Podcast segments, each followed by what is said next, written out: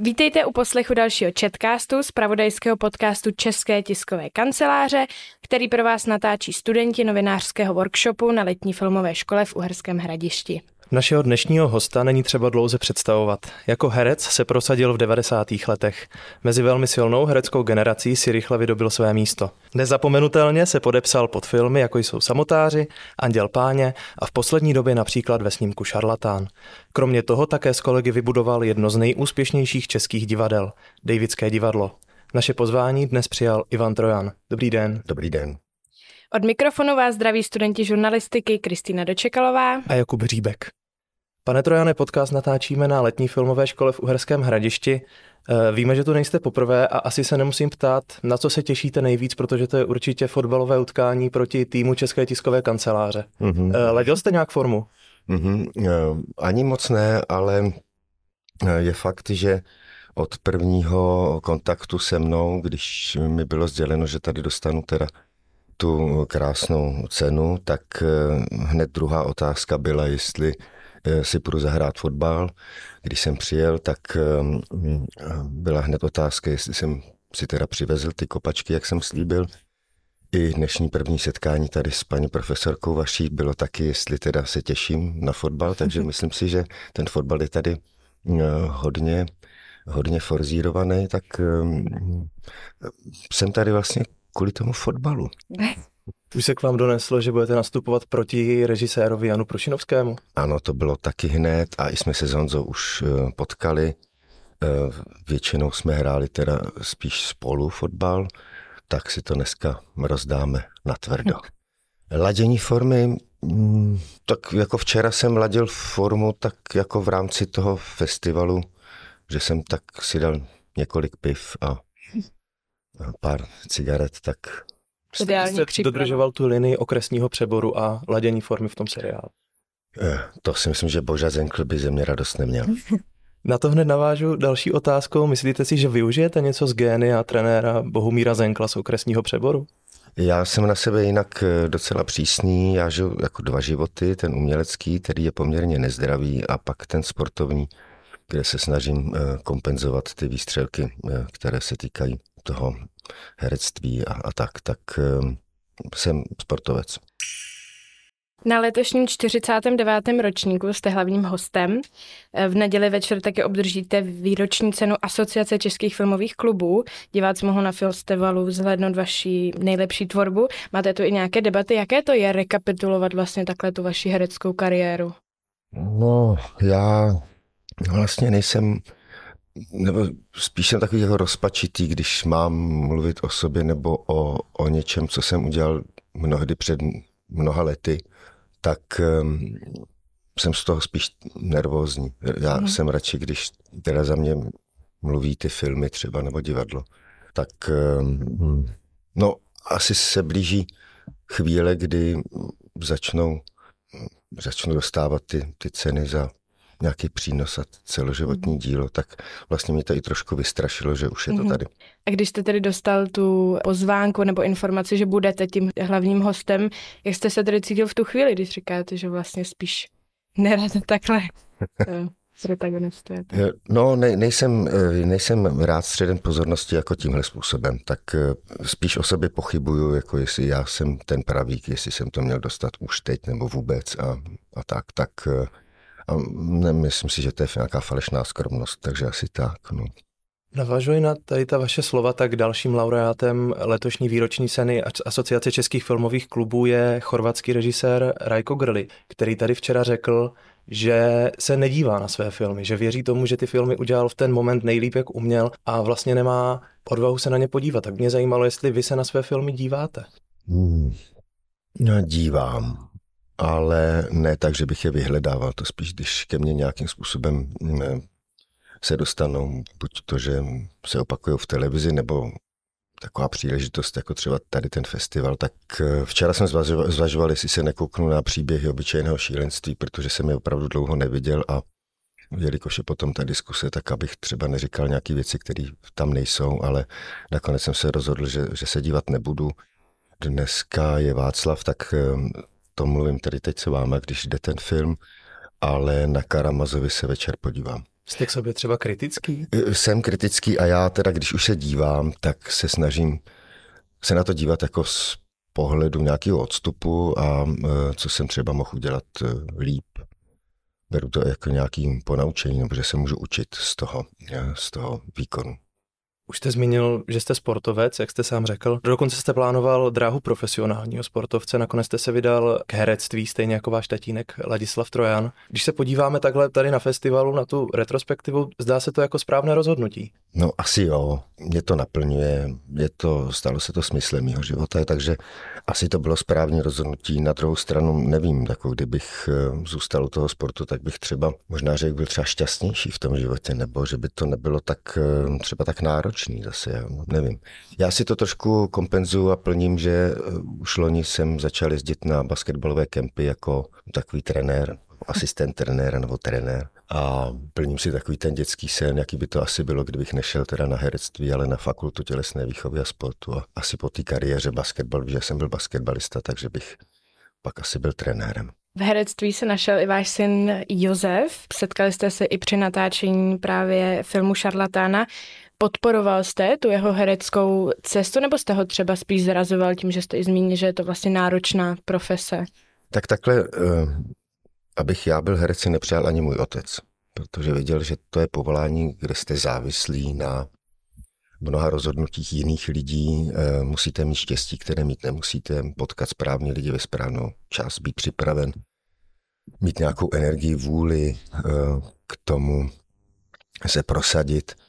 A mm, když teda Pepa se tak jako rozhodl. On se ale rozhodoval tak eh, nenápadně trošku, že dělal studentský filmy s kamarádama a jestli něco vyzkoušel, málo potom, myslím, že u Alice Nelly hrál nějakou malou roličku, k tomu bylo asi 12 let, tak toho lehce jako odradilo, ale pak ho to zase nějak eh, přitáhlo a eh, on vlastně se mnou nechtěl mít nic společného. A já tomu rozumím, protože přeci jenom ta moje kariéra je asi teda úspěšná a to srovnávání s tím Ivanem samozřejmě se nabízí a on tohleto nechtěl. Takže i do toho konkurzu na šarlatána se přihlásil, aniž já bych o tom věděl.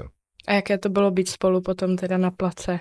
No, my jsme spolu, protože hrajeme jednu a tu samou postavu, on mě hraje jako mladýho Mikoláška, tak my jsme se vlastně moc nepotkali, ale pamatuju si, na jedno natáčení, kdy se točilo na dva štáby, takový akční scény, to točil Pepa, my jsme točili někde, uh, někde ve vzdálenější lokaci a skončili jsme dřív. A já jsem se přišel podívat, uh, tak nenápadně jsem vykukoval, abych viděl nějaký záběr, který se zrovna točil, velmi teda emoční. A no, byl jsem dojatý. Já si myslím, že pro ten film to bylo požehnání, že Agnieszka Holland, eh, když zjistila, že mám syna, který chce dělat herectví, tak ta představa, že by eh, teda jednu a tu samou postavu hrál otec a syn, tak eh, ji zaujala. A i díky tomu, že se nesehnali peníze včas a Agnieszka pak měla práci, tak se to natáčení posunulo o dva roky a díky tomu vlastně i ten Pepa byl ve věku, kdy už to bylo jako dobrý a dělal to fakt skvěle. V téhle souvislosti, co byste poradil začínajícím eh, hercům nebo třeba studentům herectví, co je na tom začátku to nejtěžší? No, já myslím, že důležitý je, aby, aby chtěli to dělat a aby si šli svou cestou, aby to měli rádi, no, aby jenom nečekali na, na to, až něco pan profesor až jim zadá nějaký úkol, ale aby, aby o tom přemýšleli a říkali si, co bych chtěl, co bych mohl dělat. A zároveň se učit tomu řemeslu, protože to je důležitý asi u všech profesí, asi i v žurnalistice. Určitě. Tak, tak i v tom herectví umět výborně to řemeslo a pak si hledat jako svou, svou cestu, co, co chci říct, o čem chci mluvit, o čem chci hrát, jakým způsobem přemýšlet a zkoušet to. Takže i v době, kdy třeba není škola, tak třeba se dá dohromady s nějakou partou lidí a udělat třeba divadlo, nebo nevím, nebo tady děláte ty podcasty, tak to si myslím, že tak je, že je dobrý. No. Vrátím se ještě na moment k vašemu tatínkovi. Vy jste říkal, že původně nechtěl, abyste šel právě k herectví. Když už jste se proto teda rozhodl, on vám dával nějaké rady? Snažil se vám radit? Mm, táta nebyl moc jako an- analytický herec, on, on to takhle ne- neměl. No. Takže spíš jsme si povídali v takové obecnější rovině, nebo jak o tom, jak se mi třeba něco zkoušelo nebo, nebo hrálo, ale, ale do nějakých rad eh, se táta nepouštěl moc. Prostě on byl, on byl takový. Když jsme mluvili o vašem synovi Josefovi, jestli on naopak přišel a řekl vám někdy, tati, a tady to si mohl zahrát líp. Eh, ani to se moc nestává. Já jsem respektoval to, že chce jít svou cestou a pokud možno beze mě, ale díky tomu šarlatánovi my jsme byli vlastně donuceni k tomu se o té roli bavit. A, a čím více blížil začátek natáčení, tak eh, tím jsme museli opravdu začít, museli jsme začít a, a, a být trošku intenzivnější. A myslím si, že i po tom natáčení, že se nám tak přirozeně stalo, že jsme byli eh, schopní a svobodní si o herectví jako povídat víc, že se to jako tak eh, znormalizovalo trošku. Chystáte se synem do budoucna i nějaký další společný projekt? No, nevím o tom, ale nebrálně bych se tomu a určitě bych, ať to bude film nebo třeba spíš divadlo, tak bych eh, byl rád, aby jsme spolu něco udělali. Eh, mezi vašimi rolemi jsou i role hodně náročné, třeba eh, z psychologického pohledu. Jak se na takové role připravujete, například u toho šarlatána? No, důležitý je zásadní text, prosklíčovat eh, na základě toho textu, jako co to je za postavu, eh, v jakém kontextu se ta postava pohybuje, v jakých situacích, a co jsou to za lidi, kteří se s ním setkávají. To se snažím nějakým způsobem rozklíčovat, já tomu říkám taková psychologická analýza. A ten šarlatán byl obtížný v tom, že ve scénáři Marka Epsteina nebylo vlastně moc nějakých návodných věcí pochopit ty někdy překvapivý motivace, co ho vede k těm činům, co ten Mikolášek dělal. Takže dost věcí bylo jakoby za tím textem, mm-hmm. který jsem si musel nějakým způsobem najít a Měl jsem samozřejmě možnost o tom mluvit jak s Markem Epsteinem, tak s Agněškou Holland i s Jardou Sedláčkem jako dramaturgem. A Agněška eh, občas říká, že mám takovou tendenci, abych hrál spíš ty ušlechtilý postavy. Tady to byl trošku boj jeden proti třem. Ten jeden jsem byl já, kdy um, jsem měl pocit, že ti tři už tomu Mikoláškovi nakládají moc těch negativních věcí a takže ano, chtěl jsem ho obhájit. Bál jsem se toho, aby, aby třeba v půlce filmu jsme toho Mikoláška e, nestratili. Takže to bylo docela Hmm, ta, ta diskuse nebo to povídání o tom bylo mnohdy, řekl bych, náročné a vlastně jsme do, toho, do těch prvních natáčecích dní šli možná ne v úplném koncenzu. Ty první natáčecí dny u Šarlatána byly ty nejtěžší scény. Netočilo se to chronologicky, takže to fakt eh, bylo těžké. No. Taky jsou tam tři věkový období toho Mikoláška, to je další komplikace jakoby téma člověka tak neempatického, jak tak neempatický člověk mohl pomoci tolika lidem, je samozřejmě eh, lákavý a vzrušující. Mhm. A jak moc vám to potom zasahuje třeba do vlastního života, když na tou rolí přemýšlíte, abyste přišel na to třeba, jak ji stvárnit? Hmm. No, tak v případě toho Mikoláška si myslím, že, že dost. Já jsem si to nepřipouštěl, ale vlastně pak eh, i okolí, eh, i rodina vlastně mi dali takovou zpětnou vazbu, že jsem poměrně dost dlouhou dobu byl trochu někde jinde.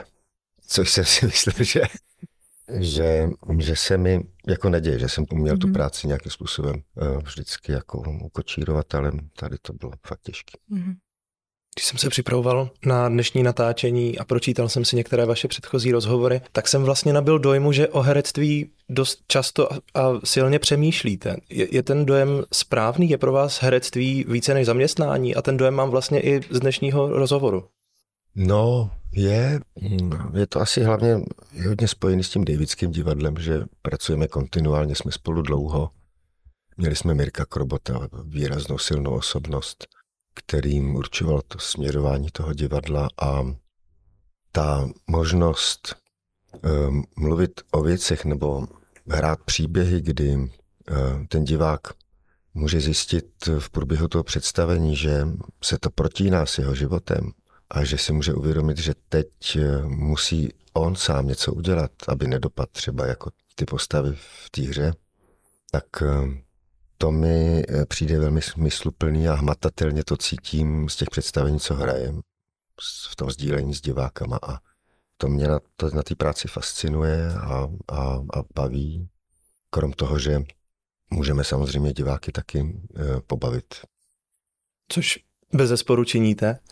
E, vlastně mě zajímalo, jestli dostáváte od těch diváků i zpětnou vazbu právě v tomto ohledu, o kterém mluvíte.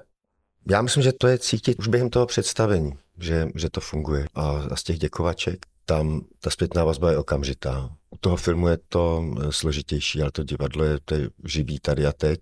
No, cítím to už během těch představení, jestli to funguje nebo ne, jestli jsme dobře naladěni na správně. No, no. Eh, váš herecký kolega Marek Vašut v DVTV řekl, že cituji hereckou profesi, jak ji známe, pohřbívá. Eh, pak taky mluvil o tom, že herce nahradí umělá inteligence. Jak se podle vás může herectví měnit novými technologiemi, jako je právě třeba ta umělá inteligence? To je takový téma teď. Já nemám to nějak hm, hloubš naštudovaný zatím, takže tam je určitě mnoho, mnoho dalších a dalších aspektů, které se k tomu vážou. Já jenom spíš pocitově, já jsem rád, když eh, věci mám aspoň pod nějakou kontrolou a svým způsobem mi to přijde nepřirozený, i ta dokonalost umělé inteligence. Myslím si, že prostě důležitější je ta osobnost a to i s těma chybama vlastně lidskýma. A tohle mm, nějak mi to úplně nesedí, ale samozřejmě je tam určitě dost věcí, které můžou pomoct třeba mm-hmm. um, jakému výsledku ve filmu třeba, nebo tak. Ale nevím, spíš jsem opatrný a, a spíš mi něco říká mm. Bacha. No. A záleží samozřejmě, jak se s tím bude nakládat. Že? Mm-hmm. Takže kdyby vám někdo něco takového nabídl, stvárnit třeba s vaším hlasem, vašimi gesty, tak jak byste na to reagoval? No, musel bych vědět, proč, do čeho, za jakým účelem, k čemu to bude sloužit, jako o čem to je. Ptal bych se, dal bych určitě spoustu otázek a pak bych se rozhodl podle toho. Takže to předem úplně nezavrhujete jako kompletně? No, říkám, ne, nejsem, ne, nemám to jako do hloubky nějak jako pro promyšlení, nastudovaný. Nevím, a opravdu by záleželo, jak se s tím bude nakládat teda, mm-hmm. jako v tomto případě třeba se mnou. Rozumím. Vraťme se prosím zpátky k Davidskému divadlu. Ještě na chvíli eh, s Českou televizí připravujete dokumentární sérii právě o Davidském divadle, tak budu rád, když nám o ní něco řeknete. My jsme v poslední době dostávali dost různých nabídek, aby se ta éra toho Davidského divadla, je to 30 let, máme výročí letos, aby se nějakým způsobem zdokumentovala. No, my jsme se tomu trošku bránili, protože tak u těch dokumentů je vždycky ta hranice toho, co ještě eh, říct a co už třeba má zůstat jenom mezi náma. A zároveň jsme vnímali, že bychom měli být otevření a často i třeba kritický nejen k sobě, ale možná i k nějaký práci a, a aby to nebylo jenom takový, že se chválíme. A režisérem eh, toho dokumentu se stal Aleš Kysil, děláme to nakonec pro českou televizi. Mělo to být původně šest dílů, tam já jsem dost protestoval, protože si myslím, že těch věcí, co se v Davidském divadle udály, že to prostě na šest půlhodinovek e, není, tak e, jsme pak i tlačili na to, aby těch dílů bylo víc. A nakonec těch dílů je, myslím, 12 nebo 13 dokonce. A říkali, že by ještě vlastně mohli dva, tři díly přidat. No, tak víc o tom nevím, jak, jak to, ještě jsem to neviděl. A kdy se diváci můžou těšit třeba na je to nějak, No, my to nějak v září bychom měli mít uh, hrát Pirandela Každý má svou pravdu, to by mělo být jako živý, živý přenos uh, na ČT Art a na to by pak měli navázat ten dokument. Nevím, o týden později, nebo jestli uh, ten samý večer, ne, asi o týden později, pak bude až do Vánoc eh, ten dokument o Devickém divadle. Vy už jste to vlastně částečně zmínil ve své předchozí odpovědi. Jak moc jste s kolegy řešili, co všechno chcete nebo můžete divákům odhalit z Davidského divadla? No já vůbec nevím, jak hm, odpovídali ti ostatní kolegové.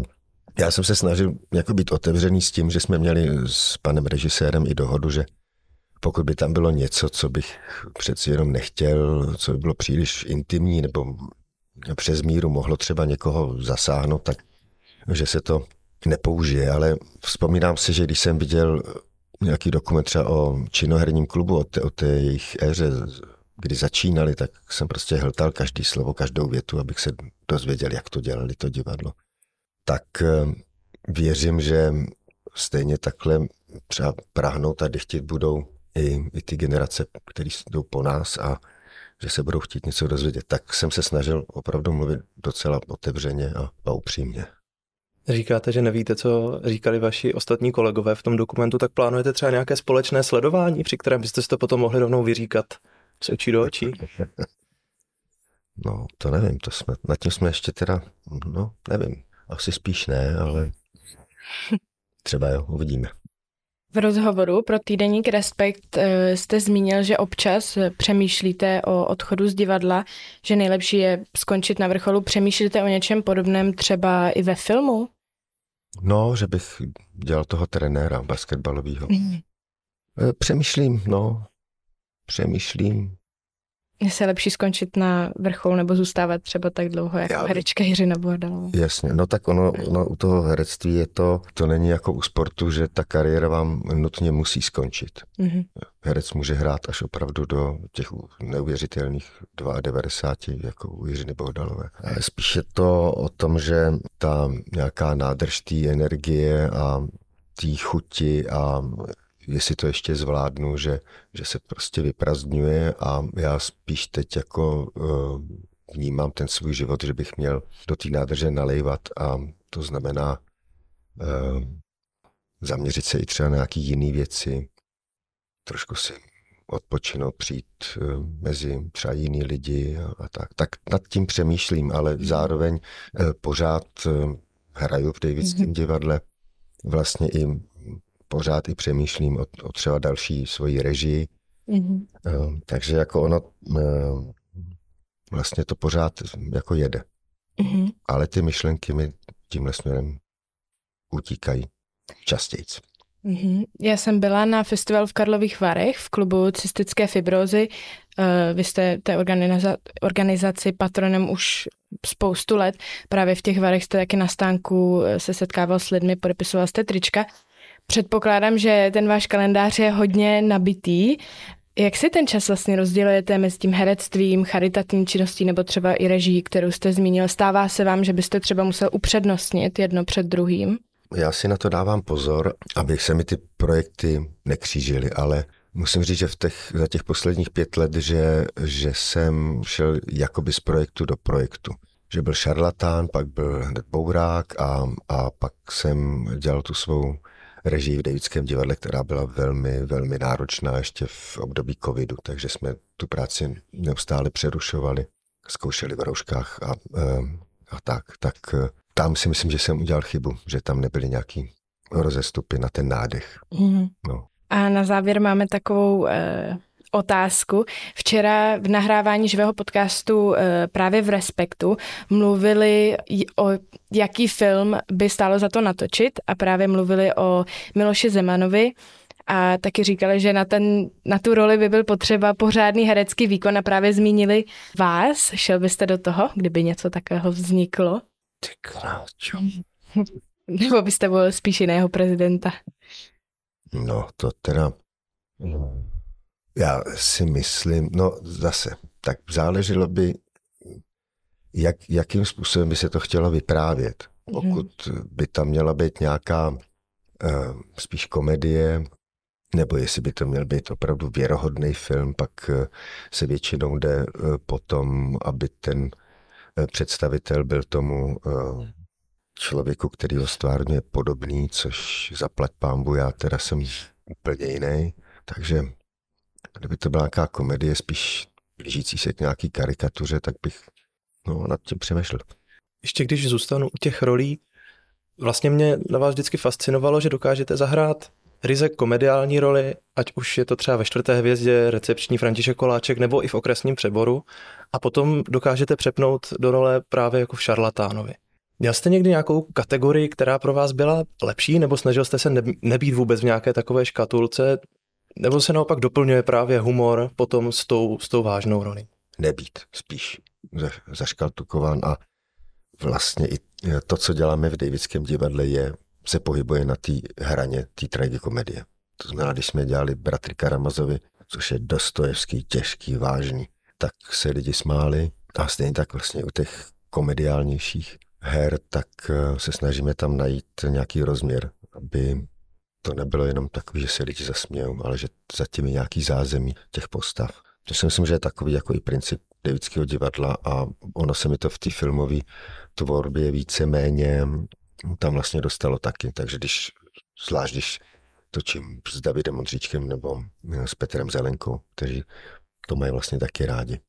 No, skrze ten humor ta katarze je pak silnější, než když je to pořád jenom taková depka. A zmiňujete třeba Petra Zelenku, předpokládám, že je velmi důležitý i ten tým, se kterým spolupracujete na celém tom projektu, protože i na čtvrté hvězdě tam vlastně byl Petr Kolečko, Jan Prušinovský, Miroslav Krobot, který se na tom podílel taky, tak předpokládám, že ten celý tým hraje důležitou roli, aby jste dosáhli té laťky, kterou jste nastavili právě v Davidském divadle. Hmm, no, tohle byl ideál, ta čtvrtá hvězda, protože my jsme si řekli, že do toho půjdeme prostě za podmínek, které budou ideální. A to jsme řekli české televizi a oni usoudili, že jim to za to stojí. Takže my jsme měli opravdu dost času i na zkoušení těch věcí.